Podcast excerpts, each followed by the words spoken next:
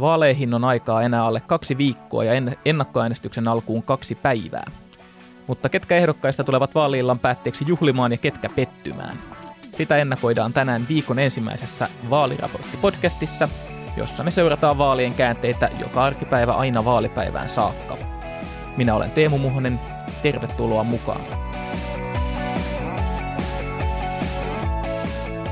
Me, eli siis Hesari, julkaistiin eilen ja tänään mielenkiintoiset niin sanotut vetovoimakyselyt Helsingin ja Uudenmaan eduskuntavaaliehdokkaista.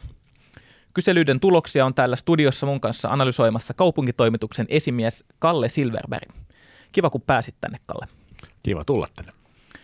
Jos käydään ensin lyhyesti läpi, että mitä tämä mun mainitsema vetovoimakysely, millaista ehdokkaiden vetovoimaa tämä oikein mittaa? No tässä mitataan käytännössä sitä, että, että kuinka laajasti ihmiset tykkää jostain tietystä ehdokkaasta, kuinka laajasti sen ehdokkaan oman puolueen ihmiset sitä tykkää ja, ja, ja kaikki äänestäjät. Ja tässä ei kysytä sit, siis, että äänestäisitkö tätä ehdokasta, vaan kysytään, voisitko kuvitella äänestäväsi seuraavia ehdokkaita ja sitten siinä ihmiset saa ruksia, että tätä äänestäisin, tätä en. Niin, eli käytännössä ihmisille annetaan niin puolueiden ehdokaslistat eteen ja sitten ne siitä niistä valkkailee, että ketkä kaikki miellyttää silmää ja ketkä niin kuin on täysin poissuljettuja. Käytännössä näin. Joo.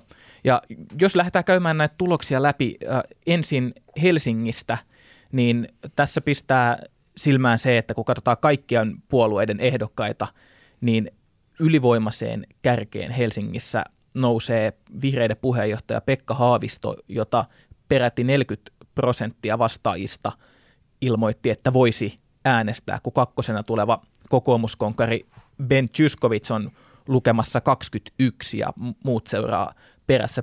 Minkä takia Haavisto on tässä niin kuin aivan omilla luvuillaan? No eikö tämä kerro jotain Haavistosta yleisemminkin, eli, eli Haavisto on suosittu poliitikko, jonka erityinen brändi on se, että hän on tällainen sovitteleva ja yrittää olla ärsyttämättä ketään sen suuremmin. Eli vahva perussuosio ja sitten, sitten myös muille kuin hänen kannattajilleen ilmeisesti ihan ok tyyppi. Ja sehän näkyy myös tässä pääministerikyselyssä, joka, joka tässä viime viikolla julkaistiin Hesarissa. Jep, ja jos taas hakee niin kuin toista ääripäätä tavallaan, niin Jussi halla perussuomalaisten puheenjohtaja, joka on ollut kova äänimagneetti ja tulee todennäköisesti olemaan Helsingissä sitä näissäkin vaaleissa, niin, niin hän on tuolla aika kaukana Haaviston lukemista ja kaukana myös muista kärkiehdokkaista, niin se, sen voisi taas ajatella kertovan siitä, että vaikka halla on erittäin suosittu omiensa parissa, niin sitten myös monien muiden puolueiden kannattajat taas niin kuin katso, että ei missään nimessään voisi häntä äänestää. Näin, näin juuri, mutta toisaalta voi sitten ajatella, että, että niistä, jotka tässä sanoo, että voisivat äänestää Jussi halla niistä myös aika iso osa oikeasti äänestää halla Niin, kyllä. Eli käytännössä se, että, että jos katsotaan näitä niin kuin yksittäisten ehdokkaiden saamia tuloksia tässä kyselyssä, niin niistä ei voida vielä niin kuin suoraan vetää johtopäätöksiä hänen tulevaan äänimääränsä, mutta ehkä se, mitä tästä voidaan vähän nähdä, on se, että kun on, on niin sanottuja liikkuvia äänestäjiä, jotka ei ole vielä ihan päättänyt, että ketä tulee sitten lopulta äänestämään, niin jos tässä kyselyssä on saanut hyvän tuloksen, niin ehkä pystyy sitten vetämään näitä liikkuvia äänestäjiä puoleensa. Kyllä, nimenomaan näin. No se taas, mikä sitten puolueita ja politiikkanörttejä ja ennen kaikkea ehdokkaita tässä niin kuin vetovoimakyselyssä kiinnostaa, niin se on se, että, että mikä on näiden ehdokkaiden sisäinen järjestys, vetovoimaisuusjärjestys puolueiden omien kannattajien silmissä, koska sehän käytännössä antaa vähän äh, osviittaa siitä, että, että ketkä sieltä puolueesta sitten voi olla vahvoilla pääsemään läpi silloin vaalipäivän iltana. Kyllä, se on just niin ja tämä kiinnostaa toivon mukaan meidän lukijoitakin ö, paljon tämä, tämä tutkimus, mutta niin kuin sanoit, niin puolueiden keskuudessa, puolueen väelle tuolla kampanjakentillä tämä on todella tärkeä, tärkeä kysely ja siellä siis kävin tuossa pari viikkoa sitten tällaisessa tilaisuudessa, jossa eräs eräs tota politiikan toimija tuli nykimään oikein hihasta, että onko teillä tulossa se vetovoimagallup jo. Eli näitä odotetaan ja myös osittain pelätään. Nyt voidaan katsoa näitä No voidaan, voidaan vähän katsoa, että et, et ketkä on, on tänään ja eilen ilahtunut ja, ja ketkä on sitten joutunut huomata pelkonsa todeksi, niin no mielenkiintoista, tästähän voisi nostaa kaikista puolueista niin kuin taistelupareja, mutta jos käydään vähän näitä Helsingin suurimpia puolueita läpi, niin siellä näkyy kokoomuksessa, joka oli viime vaaleissa Helsingin suurin puolue, että, että tutut nimet Tyskovits ja sitten Jaana Pelkonen ja, ja Juhana Vartiainen niin on hyvin vahvoilla siellä kärjessä ja todennäköisiä läpimenijöitä, mutta sen jälkeen sitten seuraavista paikoista tulee ole kova kisa, että tässä on nykyisistä kansanedustajista Sari Sarkomaa ja Ville Rydman ja sitten ihan heidän kannallaan tässä kyselyssä tulee Atte Kaleva ja Risto E.J. Penttilä, niin millainen asetelma tämä on? Täällä tulee ikään kuin ulkopuolisia tunnettuja nimiä haastamaan näitä istuvia kansanedustajia.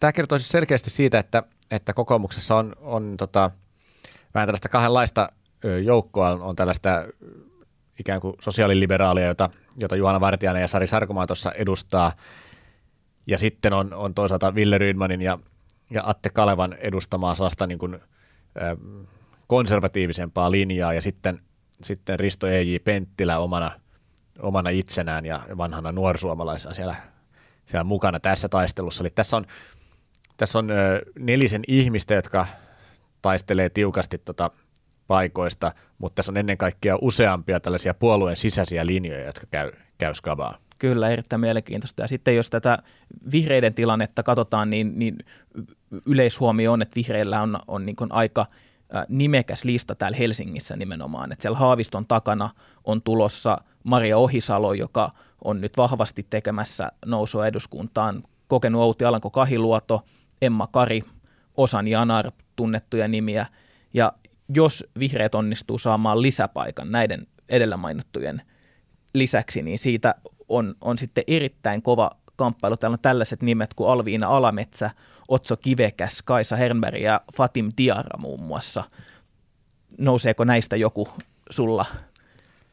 No tässä on mun mielestä mielenkiintoista ehkä se, että, että kuinka tällainen äm, muodollinen asema ei ehkä vielä takaa menestystä, niin kuin sitä voi katsoa tuossa Otso Kivekkään tapauksessa, hän on Helsingin kaupunginvaltuuston puheenjohtaja ja täällä niin yksi keskeisimmistä vihreistä kulisseissa ja, ja ihan julkisuudessakin, mutta vaaleissa menestys ei ole ollut mitenkään älyttömän hyvää koskaan, eikä se, eikä se houkuttelevuus tässäkään kovin vahvalta, vahvalta näytä, että se on moni, moni muu menee hänen edelleen. Ja sitten taas näkyy selkeästi se, että, että Maria Ohisalollehan oli, oli kysyntää, joku vihreät oli valitsemassa puheenjohtaja Touko Aallon jälkeen, hän ei silloin lähtenyt ehdolle ja Pekka Haavisto valittiin, mutta, mutta tästä, tota, tässä kyselyssä näkee selvästi, että, että Maria Ohisalon suosio ei ole, ei ole minnekään kadonnut, vaan on vetovoimaltaan sitten heti Haaviston jälkeen kakkosena. Ja sitten taas äh, demareissa, niin siellä on tällainen mielenkiintoinen ilmiö, että, että tässä vetovoimakyselyssä niin kaikista vetovoimaisimmaksi demariehdokkaaksi Helsingissä kiilaa – Eero Heinaluoman tytär Eveliina Heinaluoma, joka onkin vähän odotettu, että tuleeko hän täyttämään nyt pois jäävän isänsä saappaat ja tämän kyselyn perusteella näyttää ihan lupaavalta. No hän on varmaan ihminen, jota on, on odotettu demareihin, ähm, nuori ja, ja tuore kasvo. Et sitten kun katsoo tuossa Evelina, Evelina Heinäluoman jälkeen, niin tuossa on ikiliikkujia Tuula Haatainen, Erkki Tuomio ja Pentti Arajärvi ää, on muuten ollut aika pitkään samat nimet Helsingin, Helsingin demareissa. Sitten tuolta löytyy vielä Ilkka Taipale ja näin edespäin. Eli tota, Pilvi Torstikin pärjää tuossa aika hyvin ja on, on pikkusen tuoreempi, tuoreempi kasvu, mutta mut selvästi niin näkyy, että, että demarit on odottanut tällaista, tällaista nuorempaa henkilöä, joka, joka tuossa niinku sitten pystyy korjaamaan potin kenties. Ja Pilvi Torstiin pätee ehkä vähän sama kuin tähän äsken mainitsemaamme vihreiden Otso Kivekkääseen, että hän on ollut erittäin arvostettu toimija siellä puolueen sisällä, mutta sitten ei ole niin kuin mihinkään todella hyvään vaalimenestykseen yltänyt. Nyt on ollut eduskunnassa, johon nousi varasialta ja jälleen on sitten taistelemassa niin kuin näistä viimeisistä varsinaisen edustajan paikoista. Ja mun, mun mielestä tässä demareiden äh, listassa niin pistää silmään se, että, että siellä on tosiaan näiden neljän ensin mainitun Heinäluoman, Haataisen, Tuomio ja Arajärven takana tulossa ehkä ei niin tunnettuja ehdokkaita. Ja jos demarit haluaa niin kun saada tämän Gallup-nosteensa konvertoitua sitten vaalipäivänä kansanedustajapaikoiksi, niin tuossa on kyllä vielä tekemistä, että, että täältä Pilvi Torsti tai Ilkka Taipale tai Husu Hussein tai Thomas Valgren niin saa sitten riittävästi äänipottia kerättyä. No sitten mitä niin kuin muuta voidaan päätellä tästä vetovoimakyselystä, niin tähän ei anna niin kuin kuvaa siitä, niin kuin, tämä ei ole puoluekysely, että mitkä puolueet tulee nyt menestymään, mutta totta kai niin kuin, kun kysytään yksittäisistä ehdokkaista, niin se antaa myös vähän osviittaa siitä, että onko puolue minkälaisessa ikään kuin tuulessa tällä hetkellä. Ja, ja Helsingissä näyttäisi, että vihreät on pienessä nosteessa verrattuna neljän vuoden takaisiin vaaleihin, demarit kokoomus aika samoissa, että tässä ei nyt ehkä hirveästi voi päätellä, mutta se mihin huomio kiinnittyy, että kaikista vähiten vetovoimaiset puolueet Helsingissä on tämän kyselyn perusteella Paavo Väyrysen uusi seitsemän tähden liike ja sitten perussuomalaisista irtaantunut siniset. Niin, siniset on tota, itse asiassa aika pitkälti myös keskittäneet voimiaan muualle kuin Helsinkiin, että, että Gallup-suosio on, on no, surkea tai voisi sanoa olematon, mutta, mutta tota, niin, niillä on kuitenkin muutamia, muutamia tunnettuja nimiä ja ne on, ne on sitten keskitetty muualle kuin Helsinki, eli käytännössä Uudenmaan vaalipiiriin. Jep, ja tästä päästäänkin kätevän aasinsillan kautta sinne Uudenmaan vaalipiirin puolelle. Eli tosiaan eilen sunnuntaina niin ensimmäisessä Hesarin jutussa käsiteltiin Uudenmaan tilannetta tämän vetovoimakyselyn osalta ja siellähän on sinällään hyvin jännittävä tilanne näissä vaaleissa, että nämä viime vaalien mammutit, Alexander Stubb, Timo Soini, Karl Haglund, jotka kokos huikeat äänisaalit, niin on kaikki nyt pois ja siellä on vähän niin kuin kenttä, sankarin viitta on, on otettavana ja se näkyy myös tämän vetovoimakyselyn tuloksissa. Uudenmaan vetovoimaisimmat ehdokkaat, jotka on siis kaukana vaikka Pekka Haaviston lukemista Helsingissä, on demareiden Maria Gusenina, kokoomuksen Elina Lepomäki ja sitten vihreiden äh, julkisehdokas näyttelijä Pirkka-Pekka Petelius. No toi on todella mielenkiintoinen lista, että tuossa on, on tota, kaksi tuollaista puolueidensa vahvaa, vahvaa edustajaa, kaksi naista, Lepomäki ja Gusenina, ja sitten, sitten tosiaan Pirkka-Pekka Petelius tuolta, sanoisinko että yllättäen mm. kuitenkin. Ö, mutta hänellä on varmasti näköjään myös poliittista vetovoimaa, vaikka ei ole politiikassa sillä ei ollut mukana, mukanakaan. Ö, luontoihmisenä hänet kyllä tunnetaan, että et, tota, sikäli voi olla uskottavuutta vihreiden listalla, mutta tota, on kyllä todella jännä nähdä, että, että miten, miten tuollainen vetovoima sitten, sitten tota, muuntuu ääniksi vaaleissa. Niin, tällaisissa vetovoimakyselyissähän voi olla tällainen the name you know ilmiö, että Pirkka-Pekka Petelius on monille, monille yksinkertaisesti tuttu hahmo, ja kun katsoo vaikka vihreiden listaa Uudellamaalla, niin monet näistä muista ehdokkaista ehkä äänestäjille ei ole niin tuttuja, niin sitä helposti ehkä tulee ruksineeksi sitten tällaisen äh, hyvän, mukavan ja hauskan näyttelijän maineessa olevan henkilön siitä. Joo. Tässä on toisaalta niin kuin tässä ihan oikeasti, tai ihan oikein tässä nyt ollaan kerrottu moneen kertaan, että tämä on tällainen vetovoimakysely eikä mikään tieteellisen tarkka tutkimus, mutta täytyy sanoa sitten toisaalta, että, että tota, aikaisemmissa vaaleissa nämä vetovoimakyselyt on aika hyvin ennustaneet kuitenkin, että, että ketkä, ketkä menee läpi.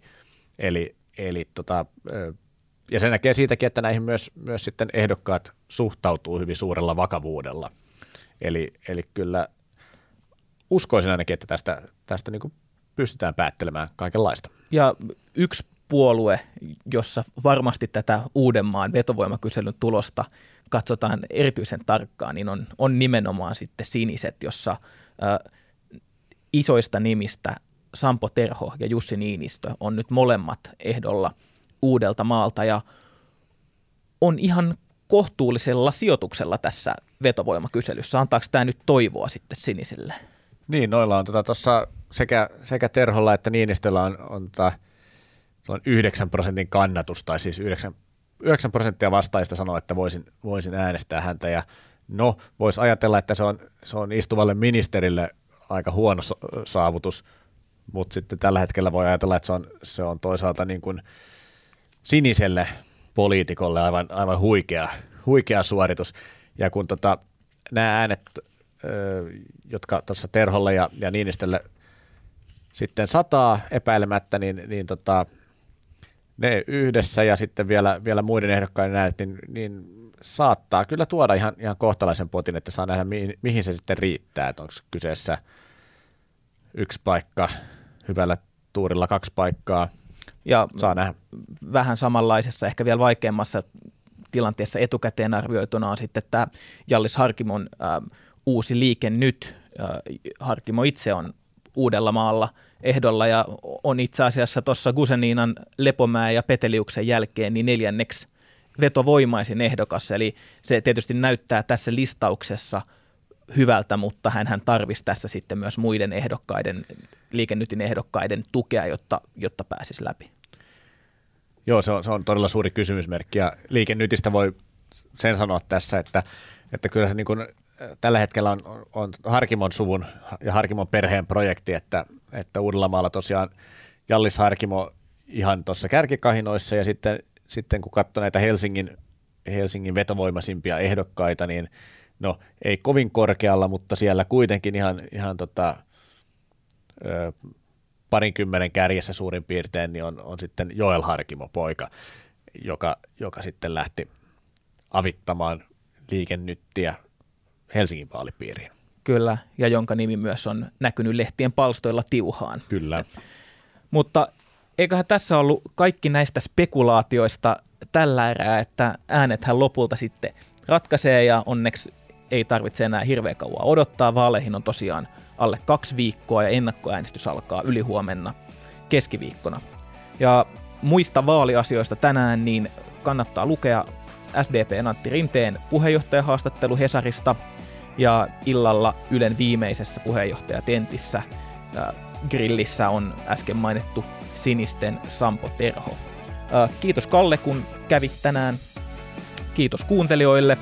Uusi podcast jälleen huomenna tiistaina, joten siihen saakka moikka moi. Moi moi.